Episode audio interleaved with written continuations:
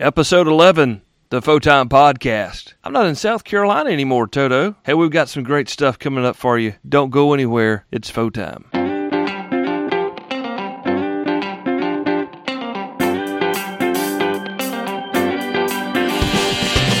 AmateurRadio15.com presents Photime, the other ham radio podcast, sponsored by Main Trading Company. Find them online at mtcradio.com. Now, here's your host, Cale Nelson, K4CDN.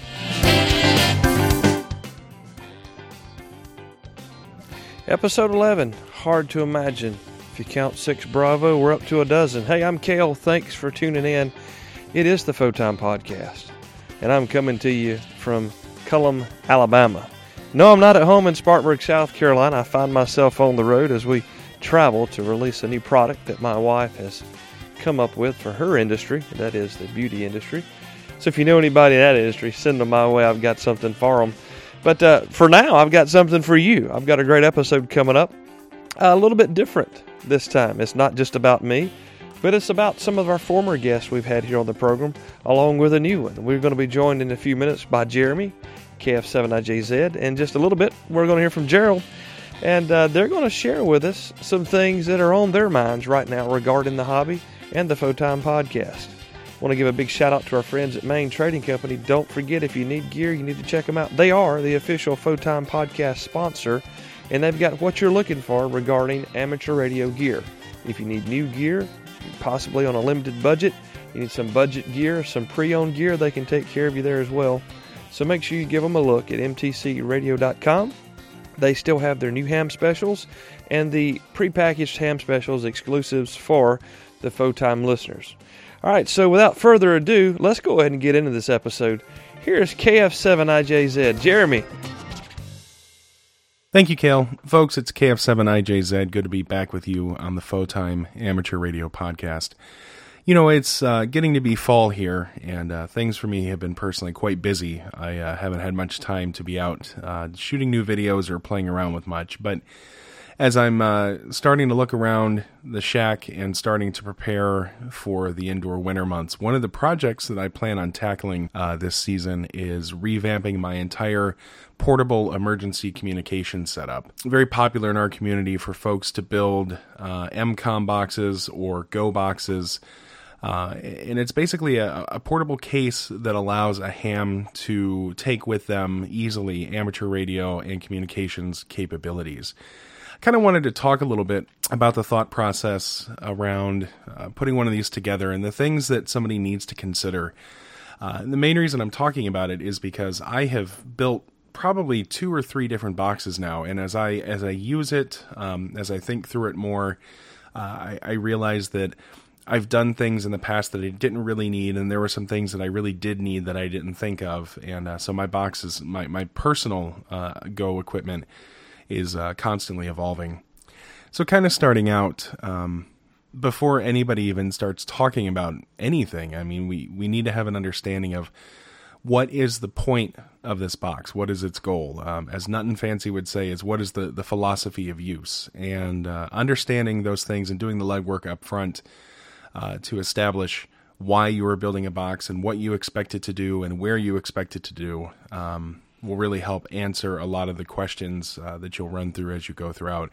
And more importantly, it will give you a reference to, to constantly look back to um, if you're you reach a point and uh, you kind of get lost along the way. And, uh, you know, it, it helps keep you on track um, for accomplishing a goal. So, generally speaking, for problem solving, uh, when evaluating stuff like this, I always take uh, a journalism approach. I, I, always try to ask who, what, where, when, why, and how. Um, for for everything that I do, for every project that I do. And the EMCOMM box or Go box is really no different. Um, one of the first questions you need to ask yourself is who is this box for? Are you serving um, a public safety agency or uh, I'm an emergency management agency within your uh, your city or your town or your your locality?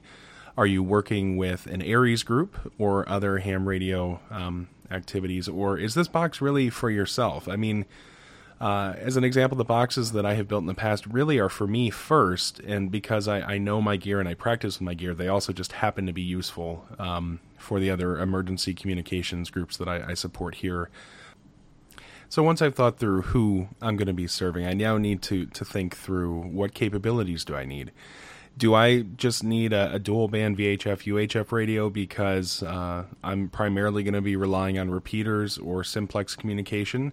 Or do I need to add HF radios because I'm expected to be able to provide communications capabilities uh, across my state or across the region? Do I need to be able to support digital modes um, in such that I need to have a laptop with the appropriate software already loaded? Um, or going back to the VHF UHF, does my local group use D-Star for emergency communications exclusively and now uh, Yaesu's System Fusion? So th- those are the things that, that you need to think through as far as uh, what what capabilities do you need to have in the box.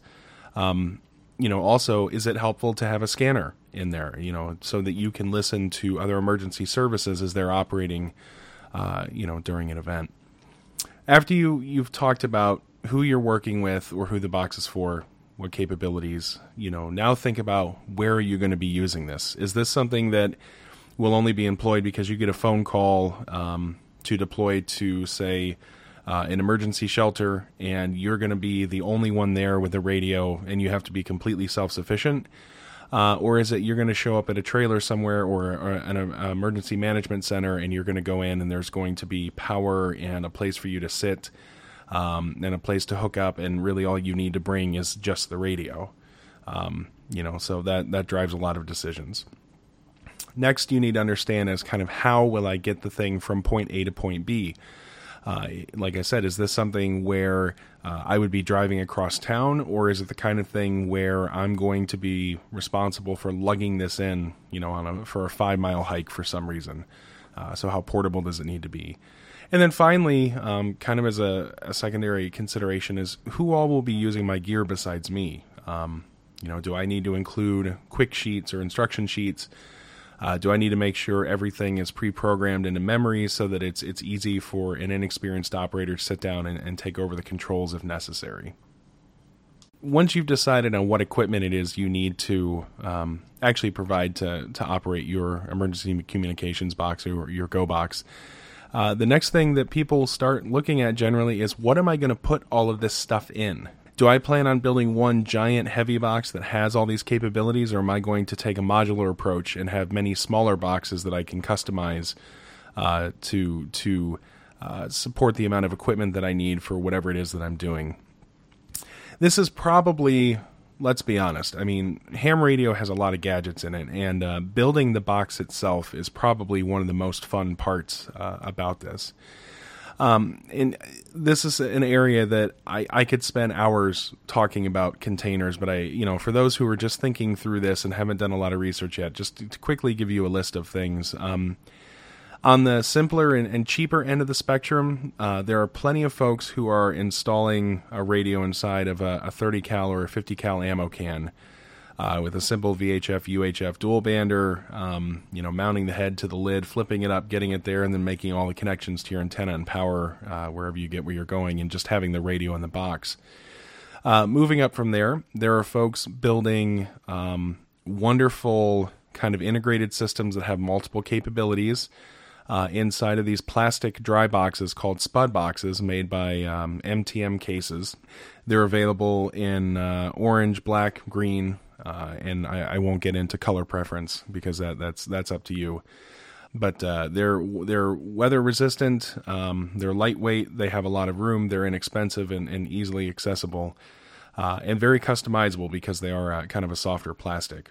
Um, kind of getting you know up from there. I've seen people use uh, both metal and plastic toolboxes from Home Depot or Lowe's.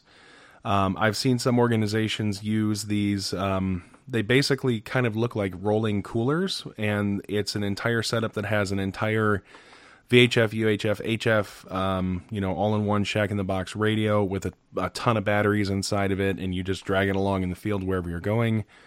Um, and then you go all the way up to uh, looking at building things into music rack cases by Gator or SKB uh, that have luggage handles and wheels so you can lug it Uh, you can put drawers in there for all your little accessories, um, and you mount everything on standard 19 inch rack shelves, and it's very nice. And you know, you you can go from there. Some people build cases out of wood themselves. Um, some people use military surplus, uh, large equipment cases, and shock mounted racks, and all kinds of crazy stuff. But the point is, you know, the the box needs to be capable of holding all the equipment that you need to support uh, or provide the level of support that you have uh, identified while planning. Uh, it needs to be durable because this is something that is meant to be moved around, and it is something that needs to be able to be mobile. If you know that you're going to be a solo person going somewhere, it probably doesn't make sense to install that Yaesu 5000 and uh, getting a bunch of old, uh, like a Yaesu 736 for VHF, UHF, and putting it in a box because uh, you, quickly the thing is going to get very heavy. Um, whereas it might make sense for you to instead take something like a Yaesu FT857 uh, or an ICOM 7100 that's kind of an all-in-one, um, all all band, all mode, and it can go in a, a smaller box. Um, but you know, when when looking for the actual container, definitely consider where you're going to be using it, what capabilities it needs to hold, um, and you know how durable it is. So of course, once we we have our box full of our radios and we are ready to go and we're out in the field, we're ready to operate, the next thing we need to worry about is power. And again, the the, the power discussion will be driven by uh, all the considerations you do in the planning uh, portion. Uh, are you building this just so you can show up to an emergency communication center or some type of the emergency management center and there's already a power supply and backup generator power and an antenna connection there on a desk for you, and you just have to provide the radio. If that's the case, then maybe all you need to do is throw something like a Kenwood uh, TM71A in an ammo can and be done with it. Uh, are you actually going out to the field and you know setting up at maybe an emergency shelter for the Red Cross? You know where you have no expectation of power uh, and you need to be able to then bring your own power, be it something like a generator or um, you know a battery and a solar setup. But you know you just have to to consider through: will you have the ability to plug in to uh, AC mains power? Um, do you need to take power with you, like I said, either as a generator or uh, in battery form? How long will you be operating? Uh, you know, are you expected to be able to provide gear for an afternoon race where you might just need a couple of batteries to get you through an eight hour shift? Or if there is a legitimate uh, emergency, like with the Joplin tornadoes or Katrina, where you may be operating for, you know, a week or more. Um, and then one of the last things to consider, and this is uh, another personal preference thing, but how much do I integrate power with the box, the the EMCOMM box or the Go box itself?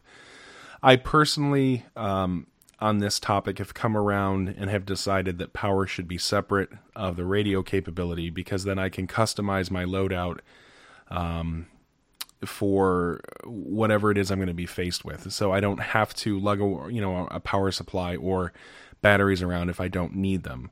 Uh, but that's personal preference. A lot of people do prefer the all-in-one integrated setup, and um, in an example where you may have an AGM lead acid battery in your box, you may have something like a, a power gate that is already um, you know charging the batteries and it just gives you a backup capability even if you have mains power where you're going but it gives you an additional backup capability to keep operating in the event something should happen.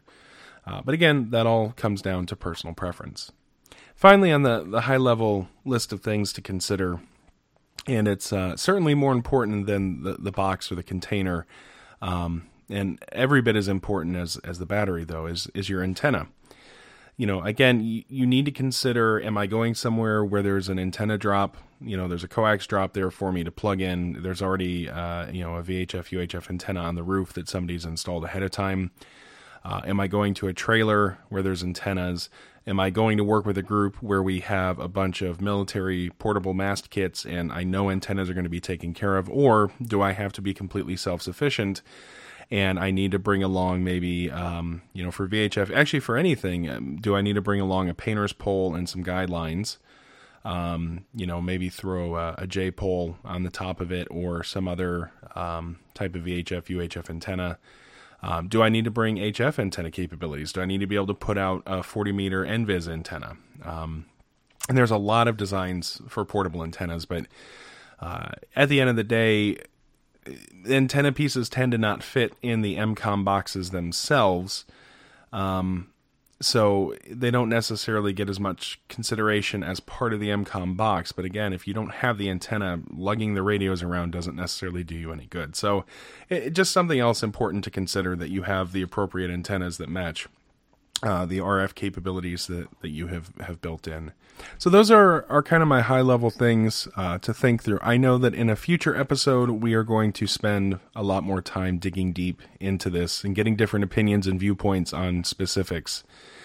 Um, I'll leave you with no matter what type of box you build, probably the most important thing to remember is to test it on a regular basis remain familiar with it on a regular basis and keep it up to date. And when I say keep it up to date, um, I've seen situations before where people have their little dedicated emergency radio. Uh, maybe it's an HT, maybe it's a Go box, um, but they don't they don't pull the radio out, you know, every three months and make sure that repeater frequencies are up to date or that their you know band plans that they've worked out with their you know their groups have been um, updated, and that's that's an important thing. Data management in the radio is a is a very important factor uh, for making sure these kits are effective when and if they're needed.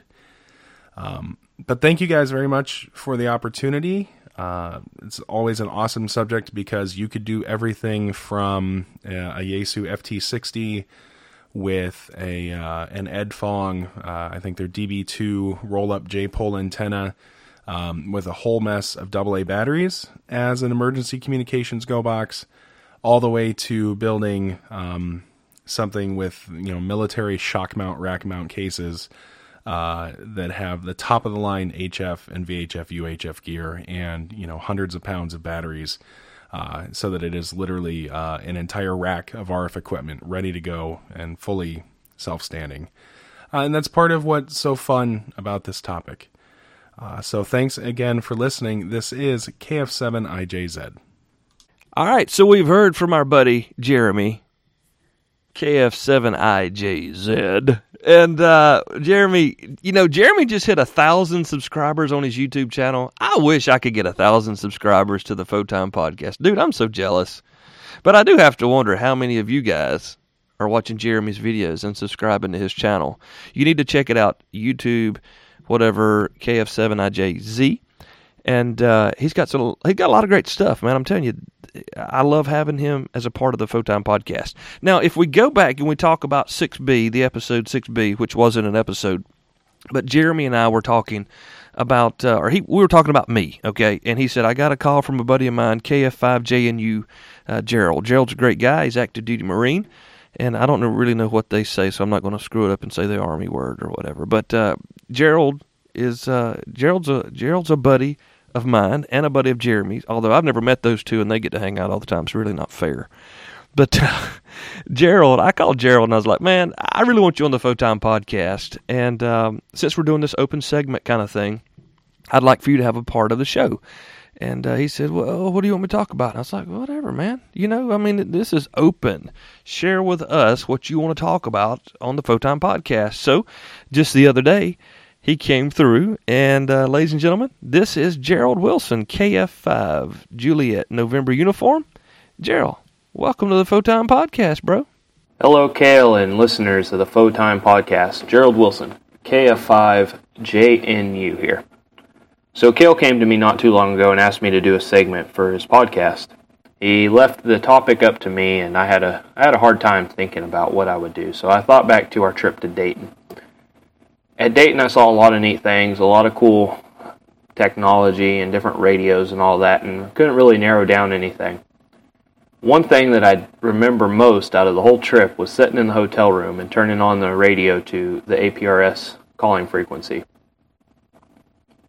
that frequency of 144.390 megahertz was crazy. I've never heard that that much APRS traffic in ever. I've been doing APRS for about two years now, and there it was just packet blast after packet blast after packet blast. Uh, stations were popping up, stations were passing messages. It was all sorts of traffic. I couldn't couldn't believe it. So that that made me realize that APRS is still alive and well, and it's uh you know some things that might interest some of the newer u- users of amateur radio, and maybe some of the older guys that haven't gotten around to setting up an APRS station. So I figured I'd, I'd talk about that. APRS was started in uh, '92 uh, by Bob, and I'm not going to attempt to butcher his last name. It was originally started, uh, I think, with a lot more intention than what it's used for today. The name stands for Automatic Packet Reporting System. A lot of people try to replace the P with a position, so they tend to use it more as just a vehicle position tracker. And if you read on Bob's website at aprs.org, he's uh, he tries to turn you away from that and show you all the different things that you can do with APRS. APRS mostly used in VHF on the 2 meter band at a baud rate of 1200. So 1200 baud on 2 meters is where you're going to find most of your traffic. Uh, it's capable of using UHF and 9600 baud. Um, some places, larger metropolitan, mo- Larger metropolitans will use 9600 uh, baud on UHF, but for most of my uh, experimenting, um, VHF 1200 baud does does pretty well for the little bit of information that you're passing. There's even some activity on 30 meters of some 300 baud APRS, which is pretty neat. So why why do people mostly use it to track vehicles? Well, if you're familiar with GPS info, you'll know that there's a NMEA string. In that NMEA string gives out your position, your altitude, all, all the different information that your GPS is getting. That's pretty easy to send into a packet and send it out over the air. So it's information that changes that is a standard format that can be sent out over the air. So if you're sending out a standard packet, other people can receive that standard packet and they can easily decode it, and then they have some information.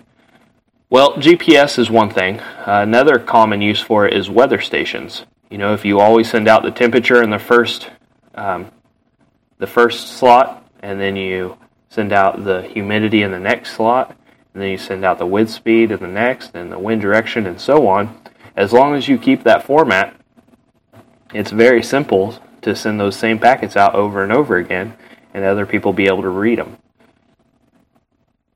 The other thing that it does is it allows you to send out messages, either free text where you just type it out or a standard message and have it repeat the same message over and over again. So one uh, one thing you could use there is if you have a repeating net or a reoccurring net that goes on in your area, you could take and have the the APRS station there beacon out, hey, join us at 8 p.m. on this frequency for our amateur radio club's net.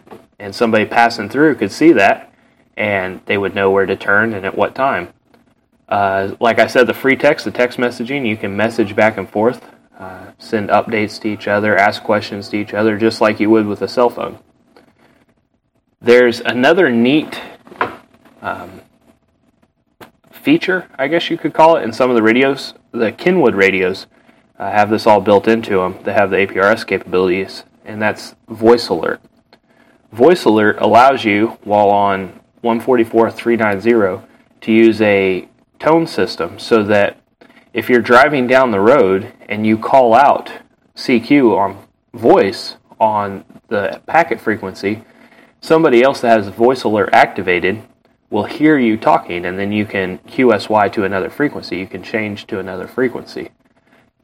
The reason you do that is how many of the listeners have gone on a trip and driven for miles and miles at a time and had their radio set to the national simplex calling frequency on 2 meters or 440 or you know 220 but i doubt you're going to get much there. But let's say just 2 meters. You're set on 2 meters.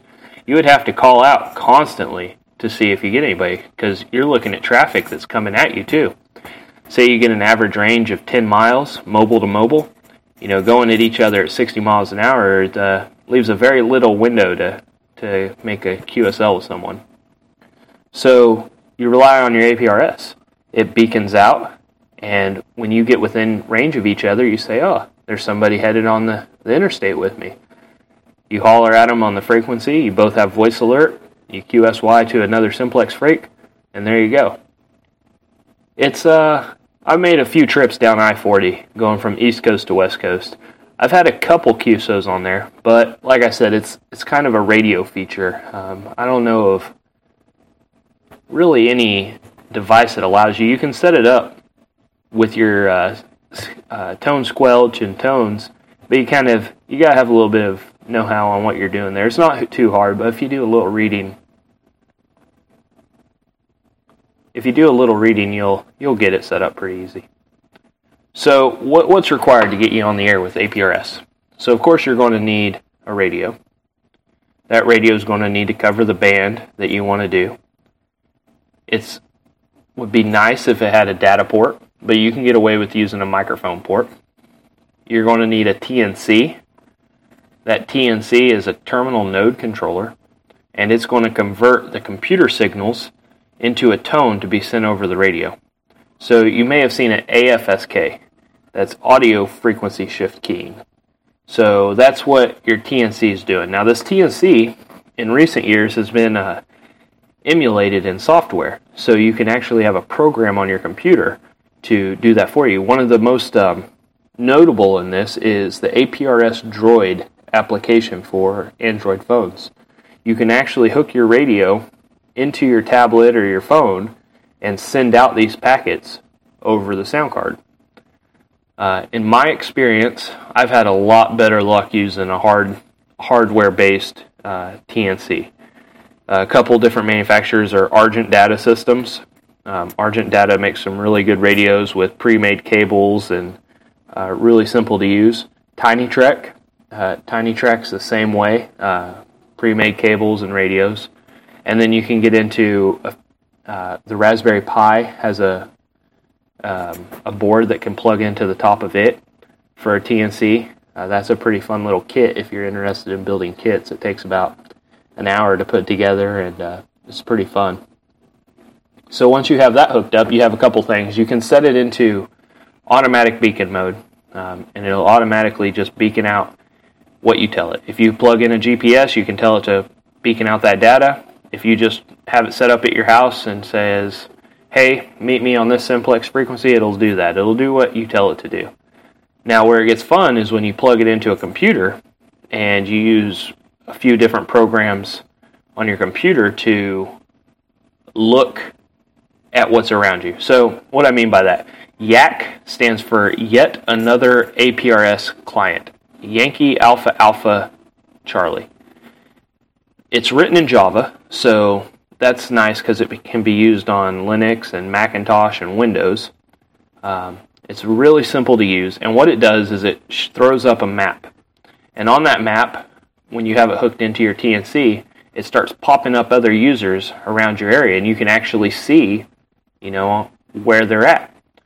If you see that, you know, your buddy Tom is north of you a couple miles and he just beaconed to you, you can click on his icon and send him a message, and it'll pop up on his radio. So there's a bunch of uh, a bunch of neat stuff that can be done with that. And then once again, it's not for position tracking per se. Uh, you can use it for messaging and weather data, and a lot of those features will be apparent to you whenever you get a, uh, a computer client like YAAC. If you kind of want to get an idea of what I'm talking about, go over to aprs.fi. Alpha Papa Romeo Sierra dot Fox India. And that's a website that'll kind of give you an idea of what your client would look like on your computer if you installed it. Uh, those are using what are called iGates. iGates are an APRS station connected to the internet and takes the packets that are sent over the APRS and it pushes them into the internet. So you can see anywhere in the world APRS traffic within range of one of those iGates. So the other neat thing with that is now that you have an iGate, that's part of a, a bigger network. So now you're away from just the user to user APRS stuff. Now you're creating an APRS network. In that network, you can have things such as digipeaters. Digipeaters are neat because it's a repeater that you don't need filters, you don't need a repeater controller, you don't need multiple radios. One radio, one TNC, and you can repeat traffic across the across your area. Just about any any system that you're going to set up for APRS can be used as a digipeater. Um, to kind of get into the weeds, if you can find a, a, TNC that says it supports KISS, K-I-S-S, um, you can use it in your software on your computer to be a digipeater. Uh, both the Argent and the TinyTrak will support KISS, so those are uh, pretty good, pretty good options for this. And that allows you, if you're in an area, remote area, to extend the range of the network, especially if you have a base station. So now, anyone who might be on a handy talkie in your area can talk to your house just like a normal repeater up on a on a tower or on a mountain. Um, it'll broadcast it out. Uh, you can really get into the weeds there. Uh, you can set up paths. You can tell it, hey, I only want you to repeat traffic to the north. And any node that receives traffic that's south of your position, um, it's just going to disregard it and not repeat it. But the stations to the north might hop it one or two more times.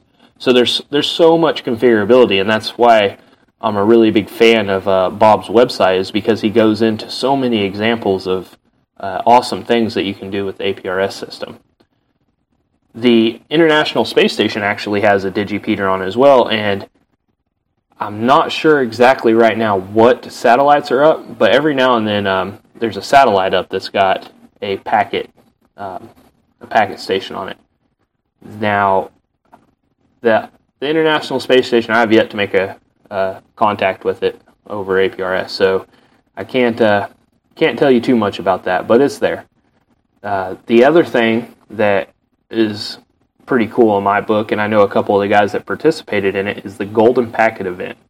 The Golden Packet event uses radios set up along the Appalachian Trail on the uh, east coast of the United States, and they send a packet from Georgia all the way to Maine. And this year, 2014, they were able to do just that. They sent a packet via, uh, I don't want to say simplex, but uh, there were, each station would digipeat. So while it is technically a repeater, it's sending it jumping, and that one packet just jumps all the way from Georgia to Maine. And there was no internet involvement, no nothing. So if you think of that, if say you're in Atlanta, Georgia, you could have sent a message to somebody in Buffalo, New York, and vice versa. So that's a pretty pretty neat thing as a, a long haul system. So that that's just you know another example of why we need to get out and start playing with APRS. Get out there, you know it's relatively inexpensive. My first APRS station was a Wouxun handy talkie with a cable that was plugged into my computer, and I was using a Linux program called Sound Modem that emulated a TNC. It got me up, got me on the air, let me make some contacts, and that was enough to uh, to entice me to buy a, a hard hardware TNC.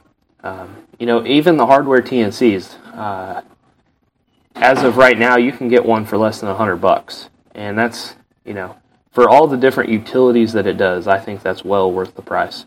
So uh, hopefully this interested you into APRS. Um, hopefully, you know, you get out and you get an APRS station of your own, or at least, you know, at the next club breakfast that you go to, you ask some of the guys if any of them are into APRS and uh, find a local Elmer and see if he can show you some APRS stations or hardware, or some different types of equipment that you might need.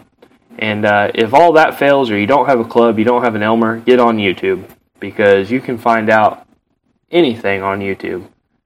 So that's that's what I have here. I'm going to say seven three to Cale and the Photime podcast, and hope that you all have a a good couple weeks or until we talk again. KF5 JNU Gerald seven three.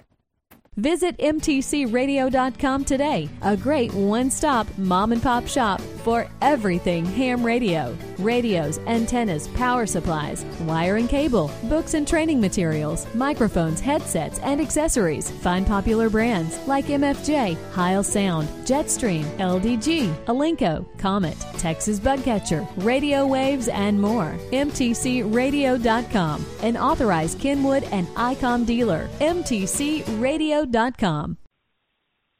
Hey, Cal. This is Chris from Sanibel Island, Florida. I have a question about preparedness as far as ham radio operators. I'm not yet licensed, but uh, aiming towards that direction. Uh, we had a severe Hurricane Charley years ago, wiped out all communications on the island, and also I remember listening to the Joplin uh, tornado event uh, show.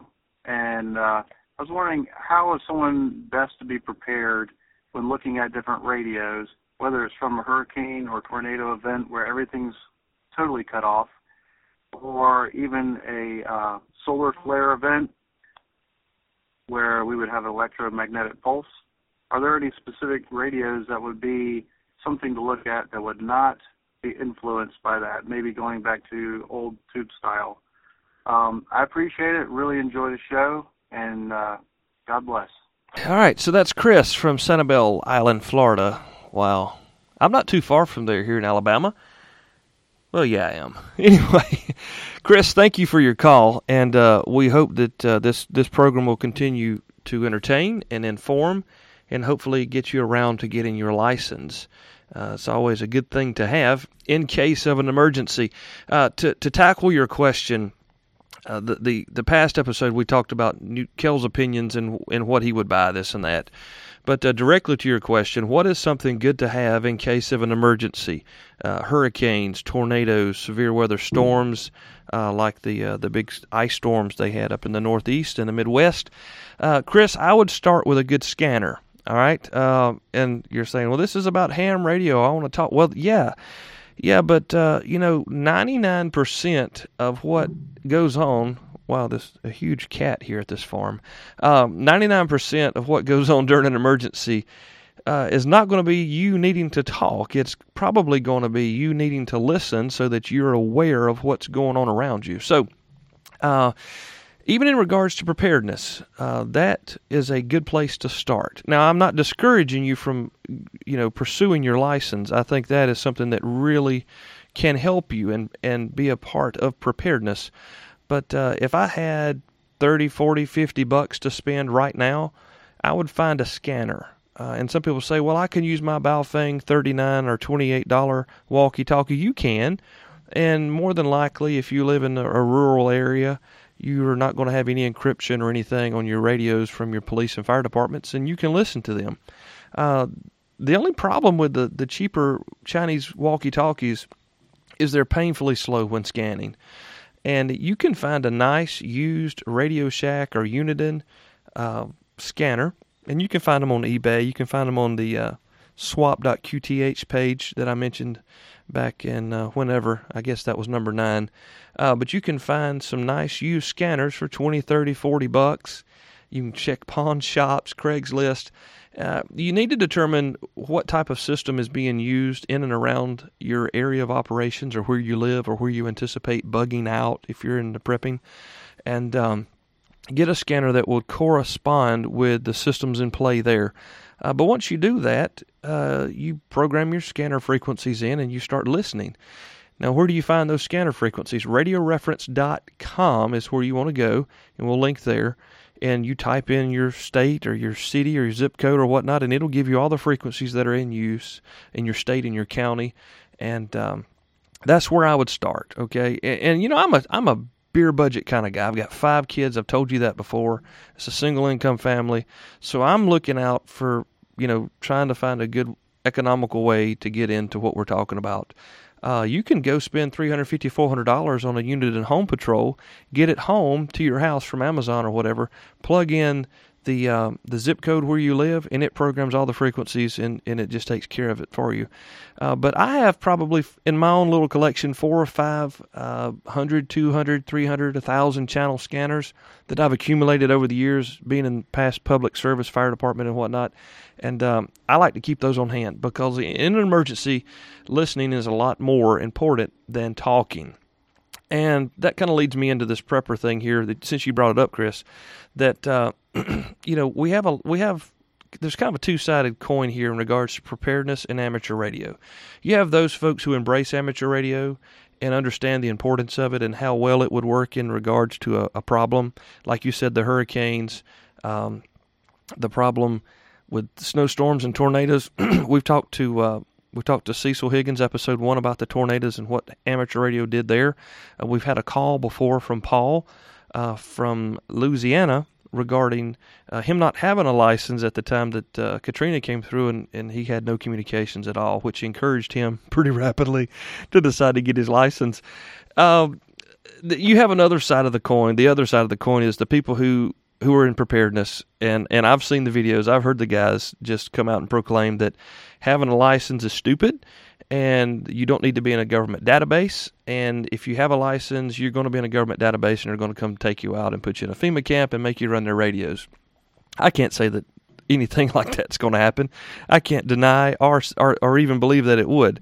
But I know this: um, if you're into preparedness, more than likely you're you're looking at preparedness YouTube videos and you're part of probably some online forums, and you're probably already on any government list if they are such a thing.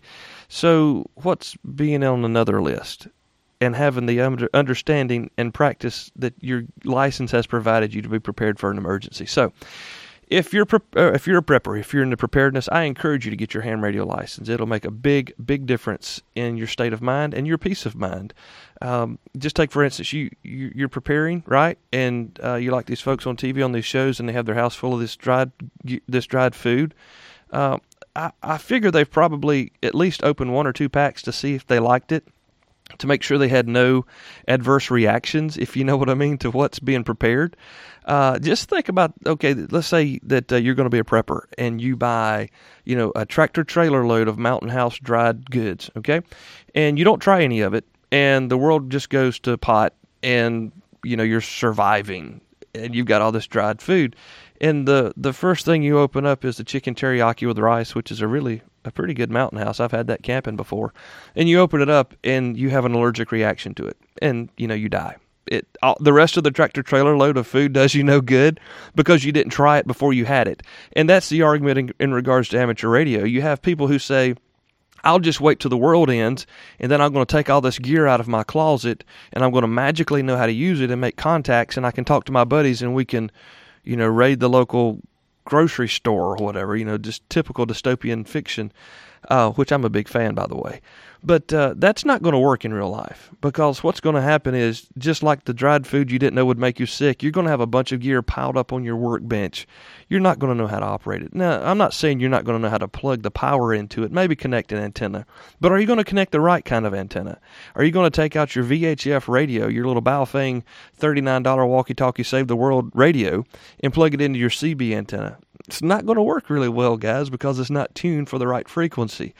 Um, just like a guy wouldn't buy a rifle to prepare to protect himself with, take it home from the gun store and put it in the closet, never test it, never sight it in, never fire it, never do anything, and then wait till something bad happens and say, hey, wait a minute, let me go grab my rifle out of the closet real quick.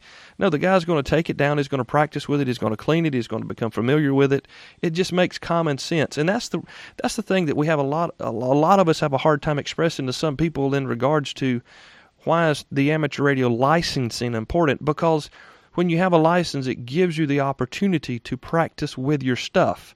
Okay, um, having radio gear in your closet doesn't make any sense if you don't know how to use it. And by getting a license and getting involved with your local club or your local members, or maybe even somebody in your little not your little your your preparedness group that may be uh, communication savvy, or a couple of you getting licensed, or maybe finding somebody in your group that's licensed, or getting someone encouraging someone that's smarter than you are, if you will, to get licensed. But someone, if you have a, a preparedness group, and I know they they exist out there, uh, somebody needs to be able to talk and it may, might as well be you. You're listening to a ham radio podcast. You've got to be interested in it, right?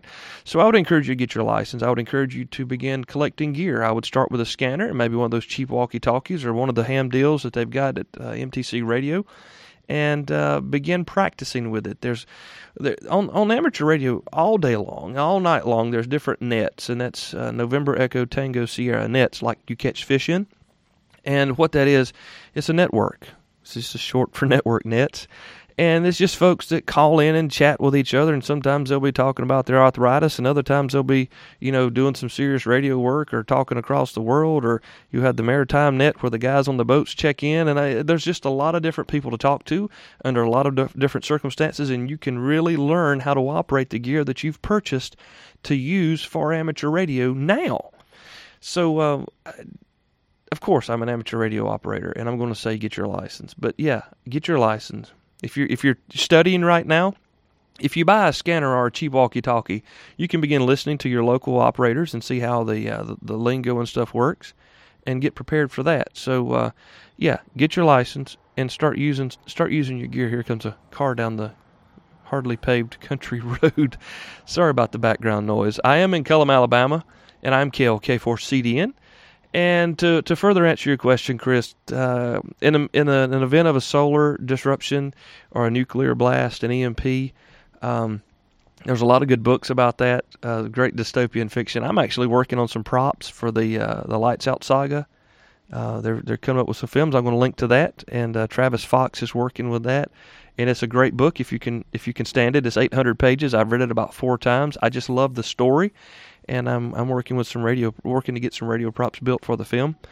And uh, I'll put a picture of two of the ones that I've done uh, that are really cheesy, but it goes along with the film. But to get back, okay, something happens in the movie or the book, and the power goes out. I, I can't say that everything is going to stop working. I, I can't. I just I'm I'm not necessarily convinced that everything that everything will break, but I'm not also convinced that most everything wouldn't break. I think that our grid is very fragile. I think that our electronics are very fragile as well. And, you know, um, I'm not a pro at this. I, I, answering this part of the question is one of the hardest parts for me because uh, I, I don't have a good definitive answer other than it appears, okay, if you look at look at what the Russians did uh, and still do to their aircraft, they harden everything. And everything uh, regarding the winds blowing, everything regarding uh, the Russian communications and electronic systems inside their airplanes and and a lot of their stuff is hard. Now, I don't think the U.S. does that or has done that. Uh, I know that our grid is very susceptible, and uh, we've had folks like Newt Gingrich standing up and screaming, "Somebody please harden our grid." Um, so I'd have to say that if you can find an older rig, possibly a tube type rig, something like that, um, you know, maybe maybe build your own Faraday cage. Some folks say you can put them in a, a metal trash can or a mi- old microwave and they'll be protected. Uh, I haven't tested that, so I don't know, but it's interesting and it's something I would personally like to learn more about. I wish I'd put my coat on out here. It's chilly tonight in Alabama. But uh, yeah, I think the tube type rigs would probably be okay. Um, in the Lights Out book, the uh, the old CB radios work, uh, and they're probably supposed to be the old tube type or the old old old old 23 type 23 channel you know solid state rigs. But um, I, I'm just not convinced that everything would stop working. But I'm also of the the mindset that it's probably not a bad idea to have one if you did need to use one.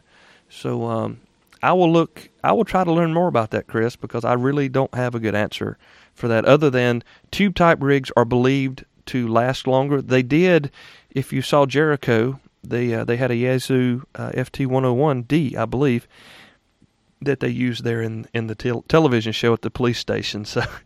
If, if we can believe Hollywood, the uh, Yaesu FT101s, which will also work on CB illegally according to the FCC regulations, uh, and that's the one that the, the YouTube prepper guys will tell you to buy, and it, you don't need your license. But I hope I've answered your question. I, I, hope you guys have enjoyed the show. It's always fun to be here and to share what little I know about amateur radio, but but to bring other people in and to let them share with you what they understand about the hobby. And uh, we're we're all learning, and we we are all looking for more answers regarding this thing that we love, this RF. And um, I appreciate you being here. You can go to the website, amateurradio15.com, and there you can link to lots of places. We got all the show note links there, okay, along with the link to Main Trading Company, MTC Radio, our show sponsor, and the Amazon Photime store where you can go in and buy gear from Amazon, have it shipped to you, and uh, we get a little kickback. We have a donate button if you want to help us keep the show going, and we're working to keep everything moving smoothly. We appreciate you being here downloading, most especially on the uh, the the social networking site, sharing the links to the program and encouraging your friends, your amateur friends, to come check us out. Whether they're uh, 95 or they're brand new and they're 27 and looking to get into this this hobby. If you're a prepper, we appreciate you being here. Don't want to run you off. Want you to come back and stick around, and maybe we can convince you just how important amateur radio could be to your efforts there. It is a very, very strange time we find ourselves living here, living in here, and uh, I hope you all have a great, great day. No matter where, who, and what time it is where you are, we thank you for listening. God bless you guys. Till next time, 73.